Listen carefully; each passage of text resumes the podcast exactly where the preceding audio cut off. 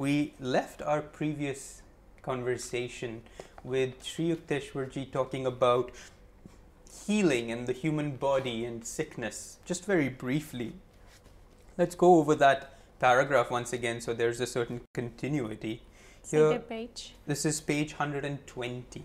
Uh, chapter is 12 years in my master's hermitage. Our training just continues and continues. Sri Yukteswarji says, The body is a treacherous friend. Give it its due, no more. Pain and pleasure are transitory. Endure all dualities with calmness, while trying at the same time to remove their hold. Imagination is the door through which disease as well as healing enters.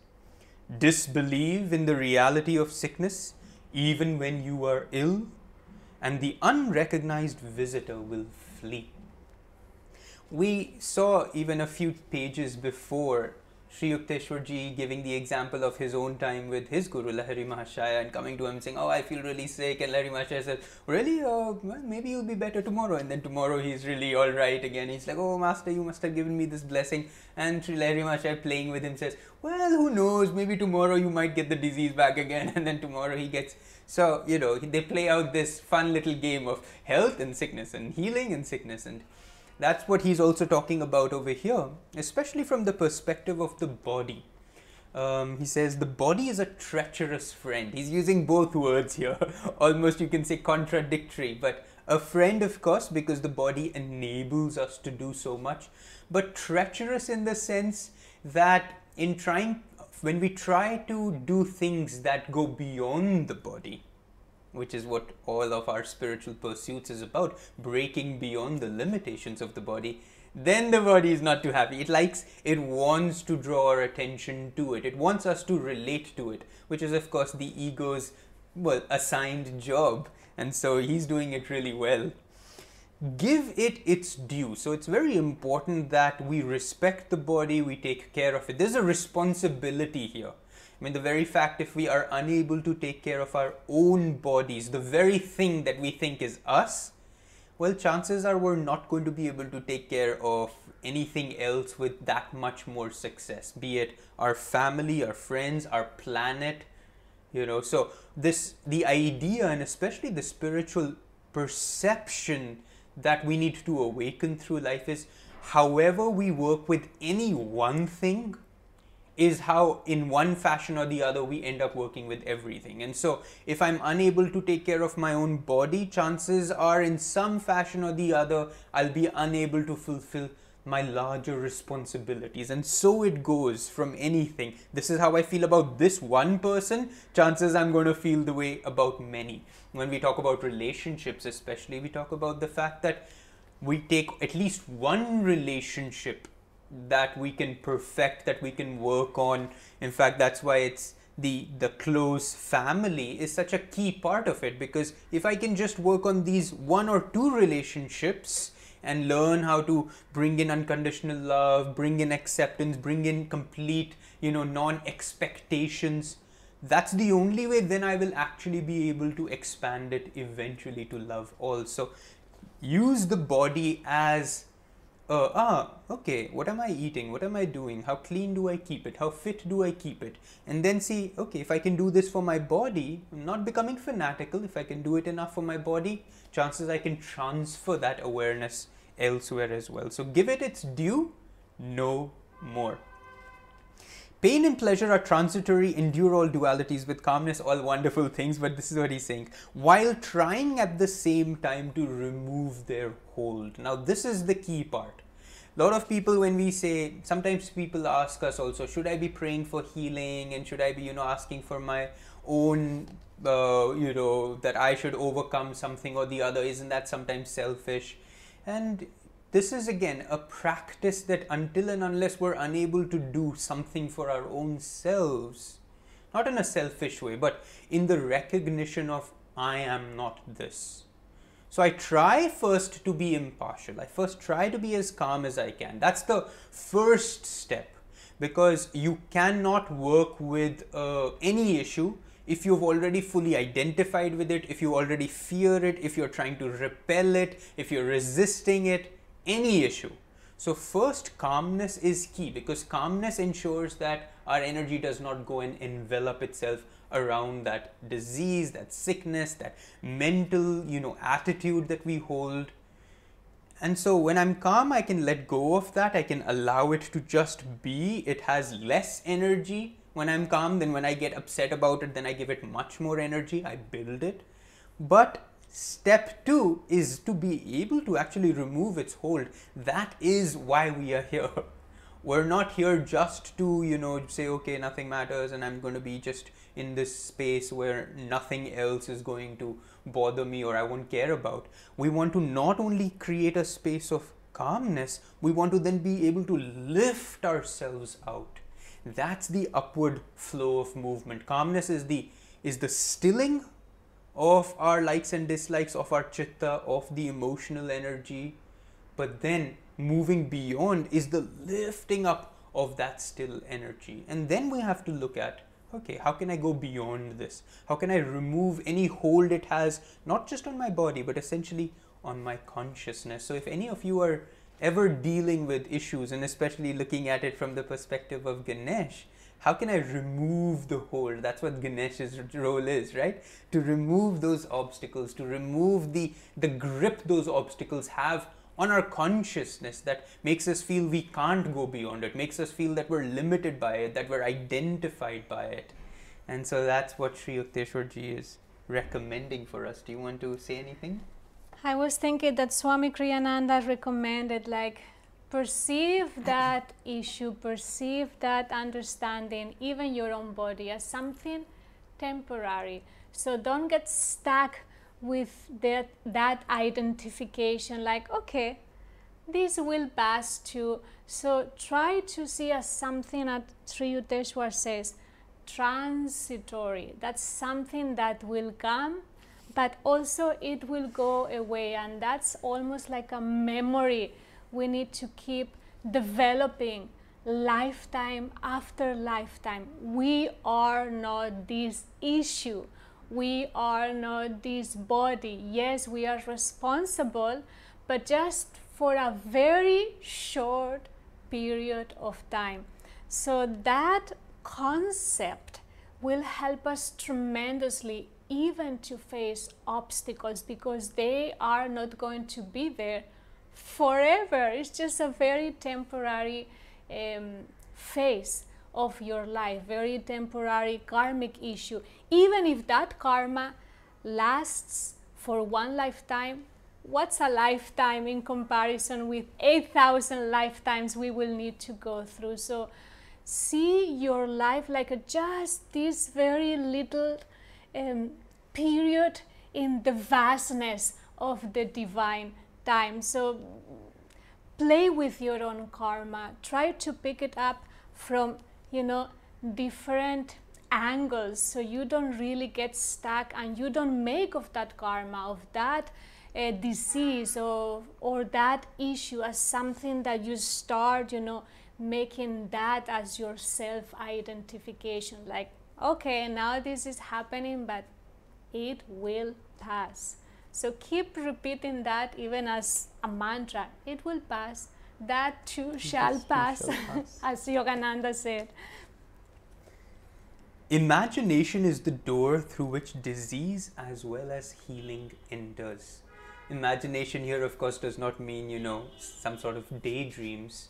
Uh, Sri Yukteswarji is talking essentially about the power of the mind everything in our mind is imagination imagination i mean what i want to say to the person what they should have said to me how the future will be what the past was. It's all just in here.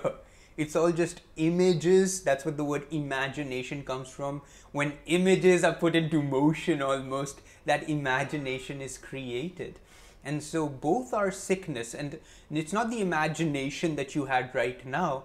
It's the state of your mind that you have been holding on to over and over and over and over and over again until it has generated sufficient energy to manifest a disease. And often that very disease is being used in a beneficial way by the masters, by the divine, as a means to help us overcome our karma, as a means of purification. Often, uh, um, Paramahansa Yogananda would often say that there are certain karmas or certain subconscious tendencies that we can't consciously work on. And so the body becomes a very very potent means for us to yeah, yeah. to become uh, purified of that. And every time narayani and i have even a slight bit of sickness instantly that's how we try to tune into it and we start feeling okay where is this issue what could it represent how can i participate and cooperate with that process so that's the first thing okay how do i see this disease however at the same time use that same mental power that has generated that moment that has brought that particular karma to us to come out of it. It's exactly the same process we have to do. And then he says, disbelieve in the reality of the sickness even when you are ill. Now, again, sometimes people would say to this, is this being, you know, kind of, is this not dealing with reality or is it just being a little whimsical or, you know, with this kind of vague hope? Um, whereas, wouldn't it be better if we just, you know, here's the disease, we work with it? And that's why Sri Yukteswarji is giving us both these realities. First, work with it with calmness, with acceptance, but then you're going to have to go beyond. Anandamoyi Ma said very beautifully there are no human solutions to human problems.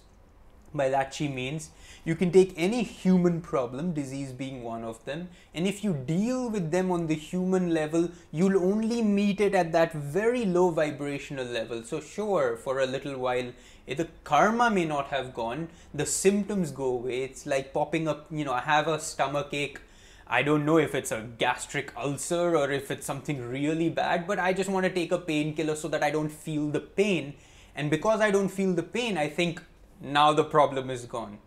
So, similarly, we want our issues, our karmas to go away like that. Just take away the outward symptoms. I just don't want to know that it exists. Very few of us are willing to actually go in there and, you know, like a surgeon, really scrape out those cancerous cells from deep within. And this is what Sri Yukteswarji wants us to do. It's like, even while you're going through it, if you can lift yourself beyond it, it may not work in that moment, it may not fix that particular issue, but then the next time some issue comes, you'll already be at a much higher footing. And then the next time, it may not even come at all because there is no consciousness of disease for it even to be attracted towards. Okay. Master numbered many doctors among his disciples. Those who have fettered out the physical laws can easily investigate the science of the soul, he told them.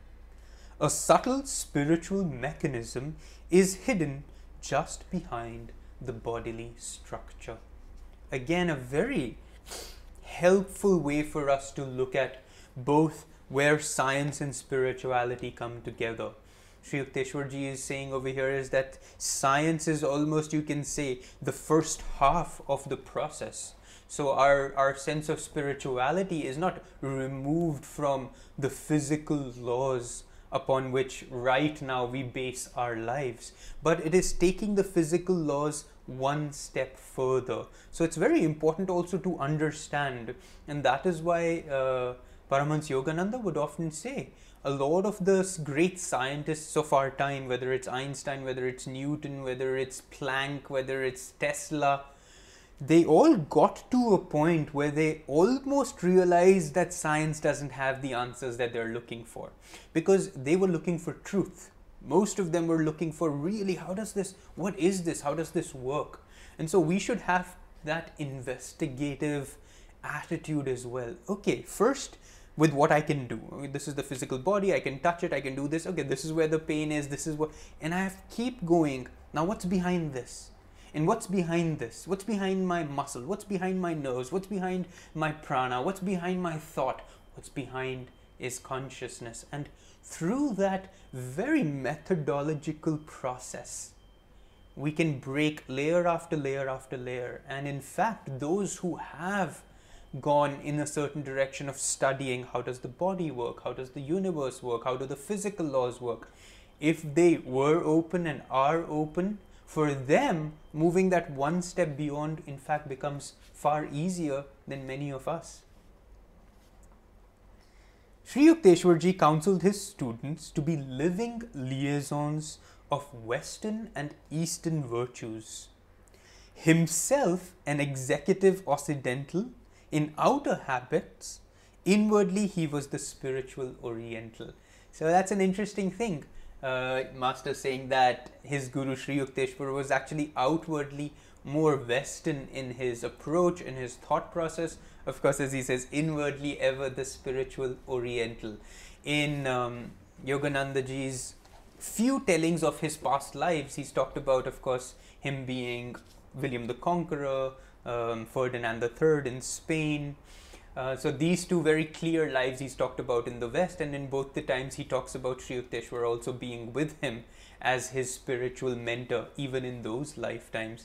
And so you can see how these masters have brought have have found that perfect balance because they recognize that right now this particular lifetime where god has placed us which country which tradition which culture it really has no bearing on on the lifetimes of experiences we have gained over and over and over again. And so our path has often been described by our guru as a perfect blend of eastern and western spiritual values. The practicality of the east as he would say the pragmatism of the east of the experimentation and testing of everything that we experience. And then, of course, the spirituality of India, where everything is founded first on experience, and only then uh, do we kind of give it an outward garb of thought and form. Okay, where is he? He praised the progressive, resourceful, and hygienic habits of the West and the religious ideals which give a centuried halo to the east. Again, a perfect blend. Discipline had not been unknown to me. At home, father was strict and Ananta often severe. But Sri Yukteswar's training cannot be described as other than drastic. A perfectionist, my guru was hypercritical of his disciples, whether in matters of moment or in the subtle nuances of behavior. When we read the autobiography, we get glimpses of this, you know, Sri Yukteswarji kind of being really hard and you know, always a little bit.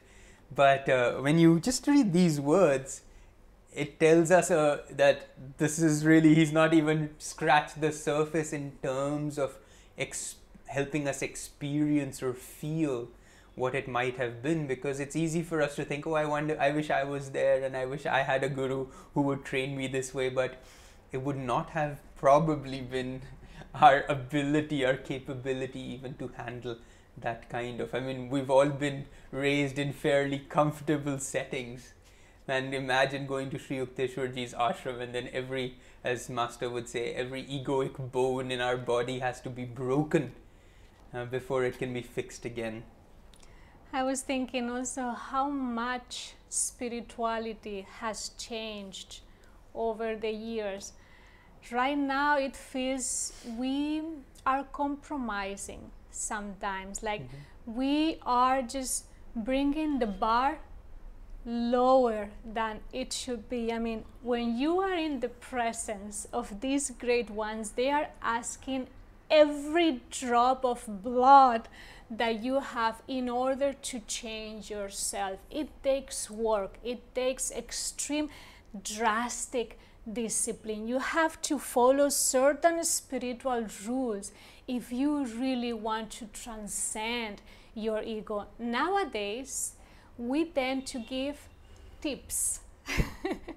tips for this, tips for that. You know, like we just make it so how easy can e- we make yeah so easy so comfortable so we can do the least effort you know as possible and i mean that's not what the real spiritual path is all about. I mean, it just takes to practice the yamas and niyamas to perfection.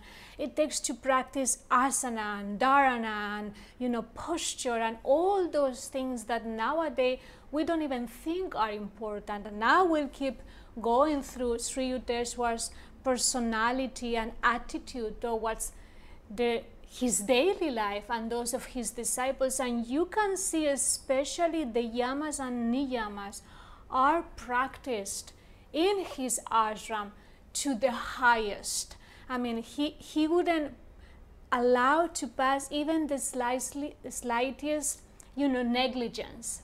So I, I, I would like for all of us to have at least the understanding how serious the true spiritual path is all about. And we never should keep lowering the bar, but actually keep raising that bar and keep challenging ourselves on a daily basis. Master mentions this quite a few times, even in the if in his life. But Sri Yukteswarji was very particular about our behavior.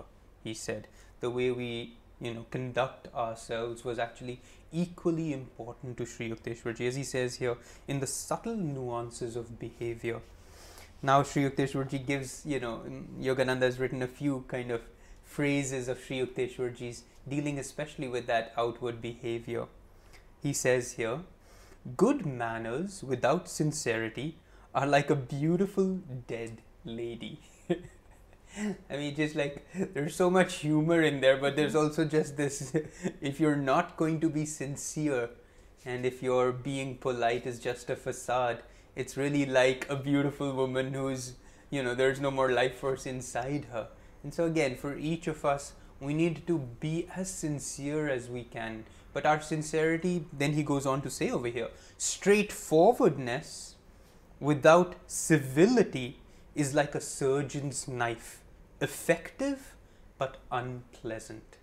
Again, so okay, first I have to learn to be sincere, but then I'm not just going to be straightforward if I'm not also at the same time civil, which is I'm not polite, I'm not aware, I don't, you know, take into consideration the moment, the situation, the person. And it's like a surgeon's knife. Sometimes, you know, being straightforward might be very effective, but as he says, it's unpleasant. And as we were talking about here, our imagination, our mind is what's creating the disease, it's creating healing. Similarly, everything we're putting out, our uh, insincerity or our sincerity, our words or our attitudes or our actions, all of that. I mean, it's it's really hard to keep communicating this in a way that just gets re- stuck in our mind. But every one of our actions, thoughts, intentions, and attitudes is what is building the life and the karma that we're going to experience. Can you imagine? I mean, it's just it's it's that simple, but at the same time, it's so hard for us to perceive. I mean, if if I really understood every kind of harsh word that I let escape from my mouth is really going to be a harsh experience that I'm going to have to go through. I mean, if I can really see that immediate correlation, it would uh, I would think at least 20 times before I let certain words. But it's like we're so blinded by our own sense of, you know, that no, this won't affect me, that I'm beyond this. There's a certain grandioseness of our own being that we kind of believe in, but on a much lower level than the uh, vastness of the infinite consciousness that is our true nature, that it's hard for us to go with these things the way the masters have kind of so easily and simply laid it out before us.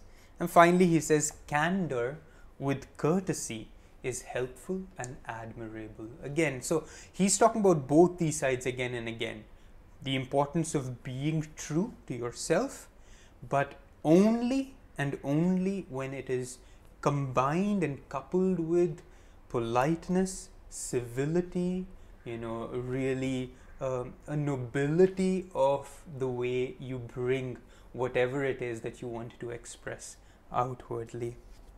I think this is actually a very good paragraph to use it as our homework for this week and try to study it, to meditate on it, to see how we are daily communicating in that perfect balance where we are truthful but not in the name of truth. We just tell you know people what they should hear because that's the truth and we are here. No just to find that middle path that perfect balance that doesn't compromise and yet it shares the truth that it should be.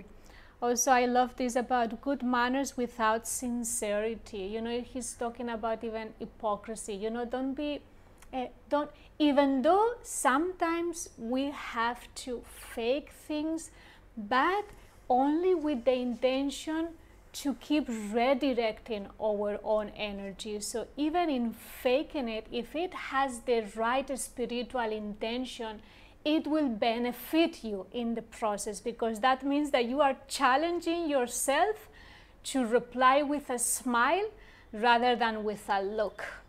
So, in that sense, it's good. That's what we meant the other day to fake it because it's just, it will help us to reinforce a direction rather than the other.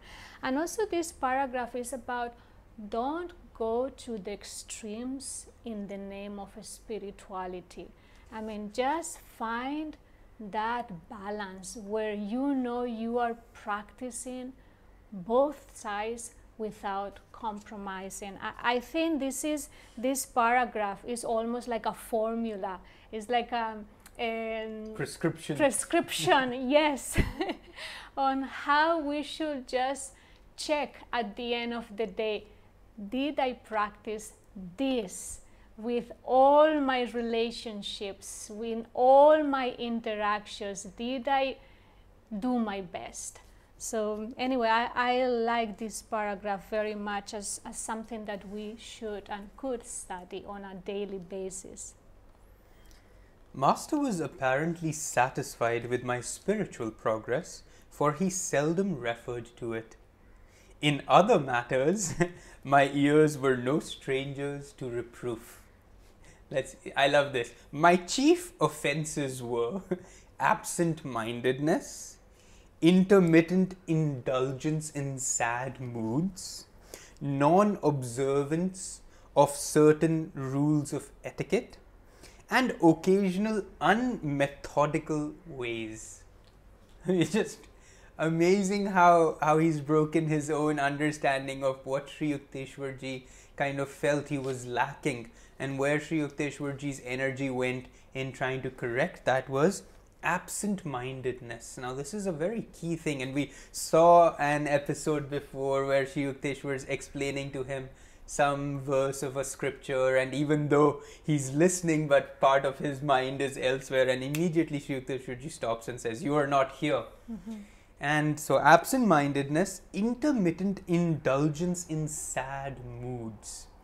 Now we've all we're all prey to those, of course. You know, when the energy drops, um, when a little bit of melancholy sets in, a certain sense of depression, a certain sense of just, ah, oh, you know, what's the point, or whatever. Certain things haven't worked out the way we want them to, and then non-observance of certain rules of etiquette, and this is what we were just talking about, that behavior, and finally, occasional unmethodical ways Master talked about how Sri Yukteswarji was such a practical man, and in that sense, as he was talking about, he was much more Western in that flow of just okay, everything has a has a very clear flow to it. Even when we do our sadhana, there's a method to it. A lot of people love to just be like, a lot of people talk about, oh, I don't, you know, I don't like technique. I just want to, you know, get into whatever the flow is of today, and that's a you know a good thing to have. But you see uh, Narayani was talking about Ganesh be representing the first chakra.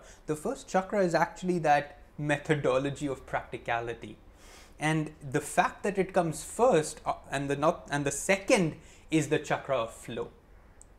And so you can't just say no i'm not going to be you know i'm not going to so techniques in many ways can be seen as a first chakra reality because techniques ground us into what it is that we're trying to achieve.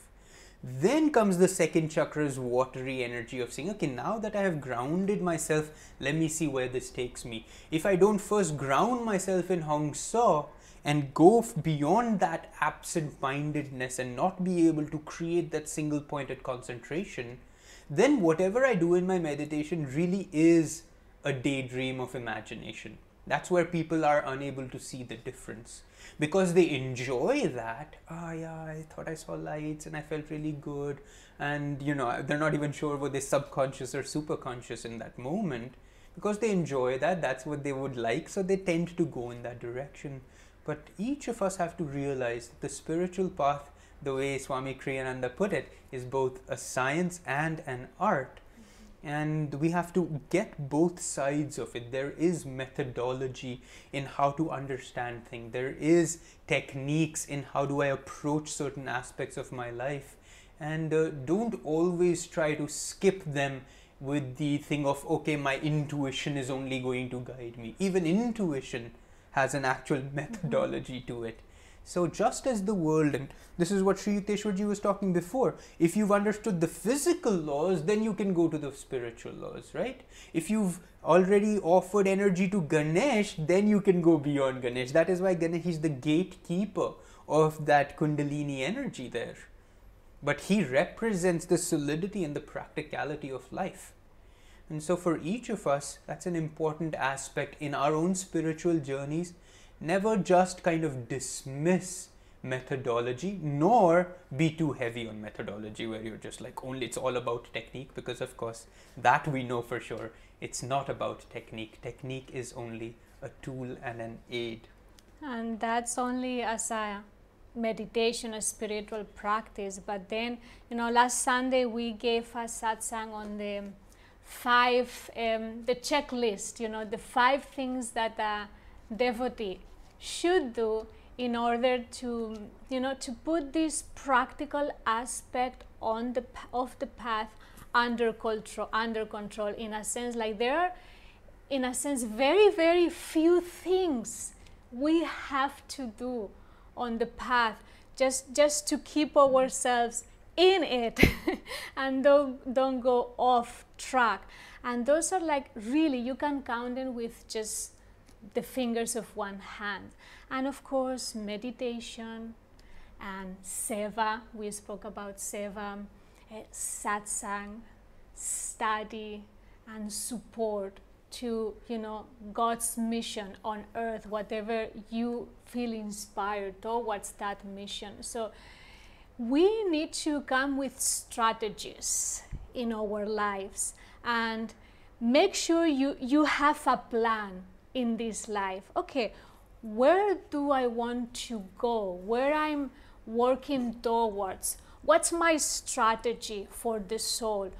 Do I'm building something that in 20 years from now I'm going to see this wonderful piece of art with myself? So, so really be like an architect of your own soul. Start, you know, drawing the the plan the, the blueprints the blueprints of your amazing building or whatever you want to manifest in the future to come and make sure you have a strong foundation on the path. This is what Sri Yukteswar really was all about. He was training Yogananda for a specific mission. So Yogananda's uh, spirituality had to be practical, had to be grounded, had to be well understood, had to be perfectly balanced, didn't have to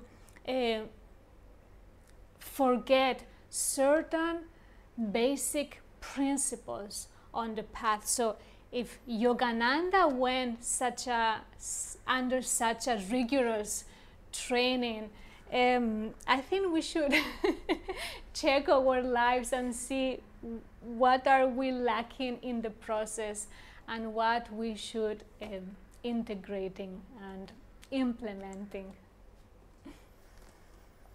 Sri Yukteswarji says to Master, Observe how the activities of your father Bhagavati are well organized and balanced in every way.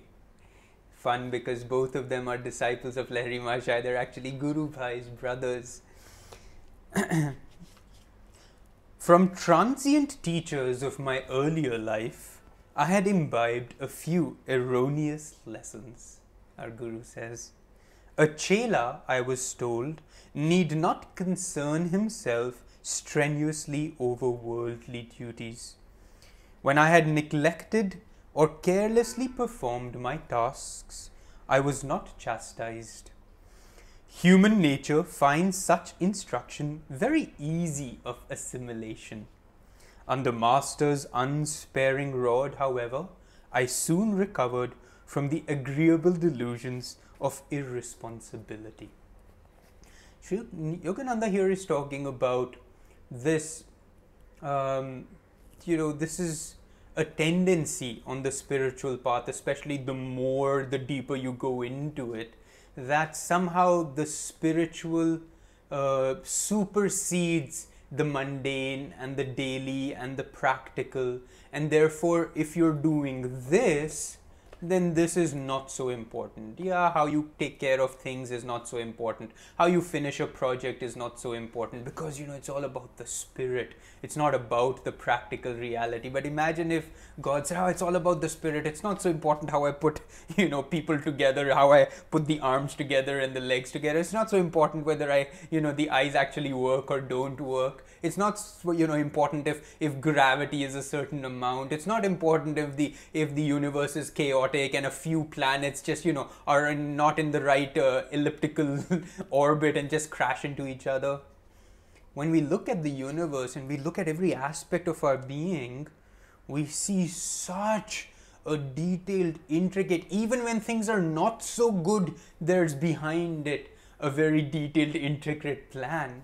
And so in our own lives, we need to see that. And Yogananda says in his, as when he was growing up, from the few, few teachers that he had on his spiritual journey, he learned kind of this aspect. Oh, as a disciple, as a spiritual seeker, as a chela, you don't need to worry too much about it. So even in that ashram, remember the Mahamandal in uh, Banaras where he was, it was like, okay, you do your duties, which means, you know, you just do whatever. So it looks like you're doing seva and that you're busy. But that's about it. But over here, Sri Yukteswarji was so particular that not only you have to do something, you have to do it really well. It needs to be a reflection of your inner life. It needs to be a reflection of the refinement of your consciousness.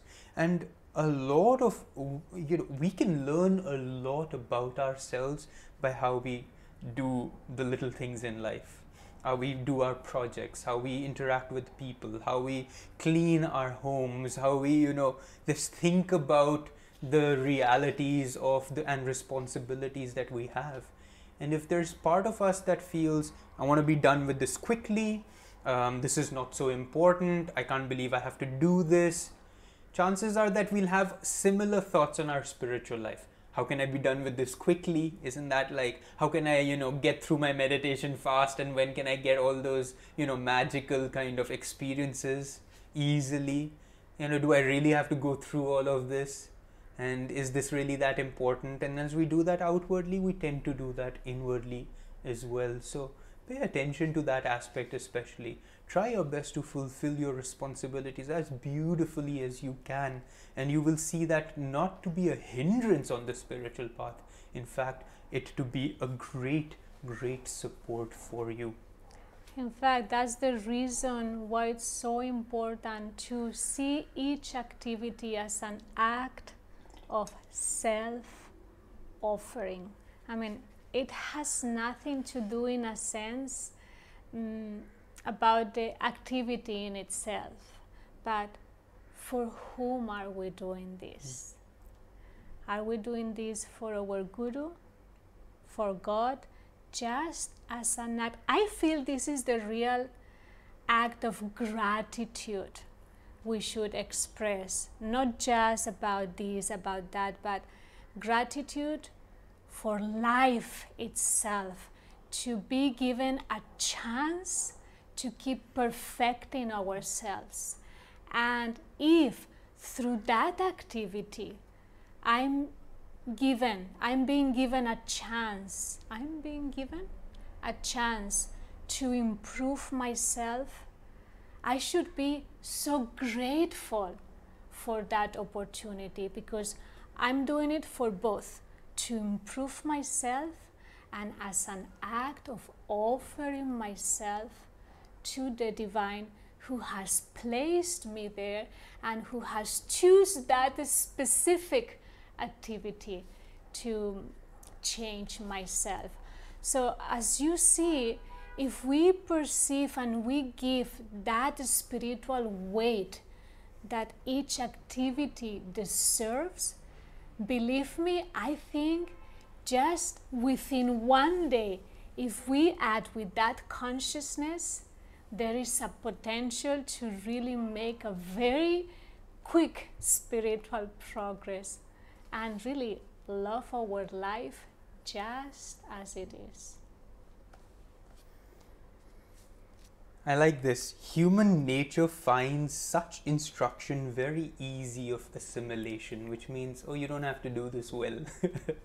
you know, this is not important. And it's very easy for us to take that and say, oh, this is, that works for me if I don't have to do something well. Right now, we're, uh, we're, we have, you know, 200 or more of our Guru Bhais, brothers and sisters, uh, across India doing this seva of calling people and informing them about this event change that uh, we're organizing September 5th. And you can just see the simple act of being able to call people and share with them, you know, the joy of coming together and the share with them the potentials for transformation that this event may hold for them. It's just we've got this WhatsApp group, and every time it's like, oh, I did these many calls and I did those many calls. And you can see the joy of something so simple and mundane and on one hand, it'll be like, oh God, I have to make all these calls today. Or on the other hand, it's like, wow, I have to make all these calls today. And how well can I do it? And how wonderfully can I transmit and share this vibration with people? How can I today be a channel for the divine for this one person I'm going to call? I wonder who all are going to be on my list to call and what they are going to offer me. I mean, there's so many ways to make even something as simple as making phone calls such a adventurous remember last time uh, master was talking about in the autobiography that the only reason we are unable to you know achieve the spiritual states that we're looking for is because we're not adventurous enough in our spirituality. This is that adventure uh, kind of creating attitude. Wow i wonder and wow if i can do this really well i wonder how well i can do this. I wonder how beautifully i can end this particular activity and if we can start seeing this in simple things, and perhaps we can't do it throughout the day, and that is why seva is such an important thing because it's like, okay, it's a small activity, it's a limited activity, it's a contained activity. At least let me do this really well. I may not yet be able to figure out how to do everything in my life well my work, my family, my interactions, how I speak, how I sit, how I look. But this one hour, this half an hour, this one activity, I'm going to give it my all. And that's the you could say the power of seva is because it it's the it's the way we can say okay this is for god even though everything is for god. But at least when we say this is for god we're able to bring forth from ourselves of ourselves that divine power. That is what yogananda is talking about. It has to manifest in everything we do. All right we are almost there our computer has gone off. I have no idea if this is live anymore. But well, such is life, isn't it? We don't know what's going on, but we're going to march forward anyway. I hope you guys have a wonderful time with Lord Ganesh today and you really you know invite him in see and work on yourself that's that's the point here the point is not that Ganesh wants to be idolized and worshipped, and you know, he, doesn't. I don't think Ganesh particularly is saying, Wow, look at it now, all these people are going to be singing my name. No, he's like, Who can I help? Who can I help in this time? Here's this one time where people are most open to me. Who can I help? So call on his help, really. And don't just make it just another superficial festival of wonderful joy, which is also itself a very uplifting energy. But okay, how can Lord Ganesh really come into my life, and how can this mean something um, as a spiritual step for us?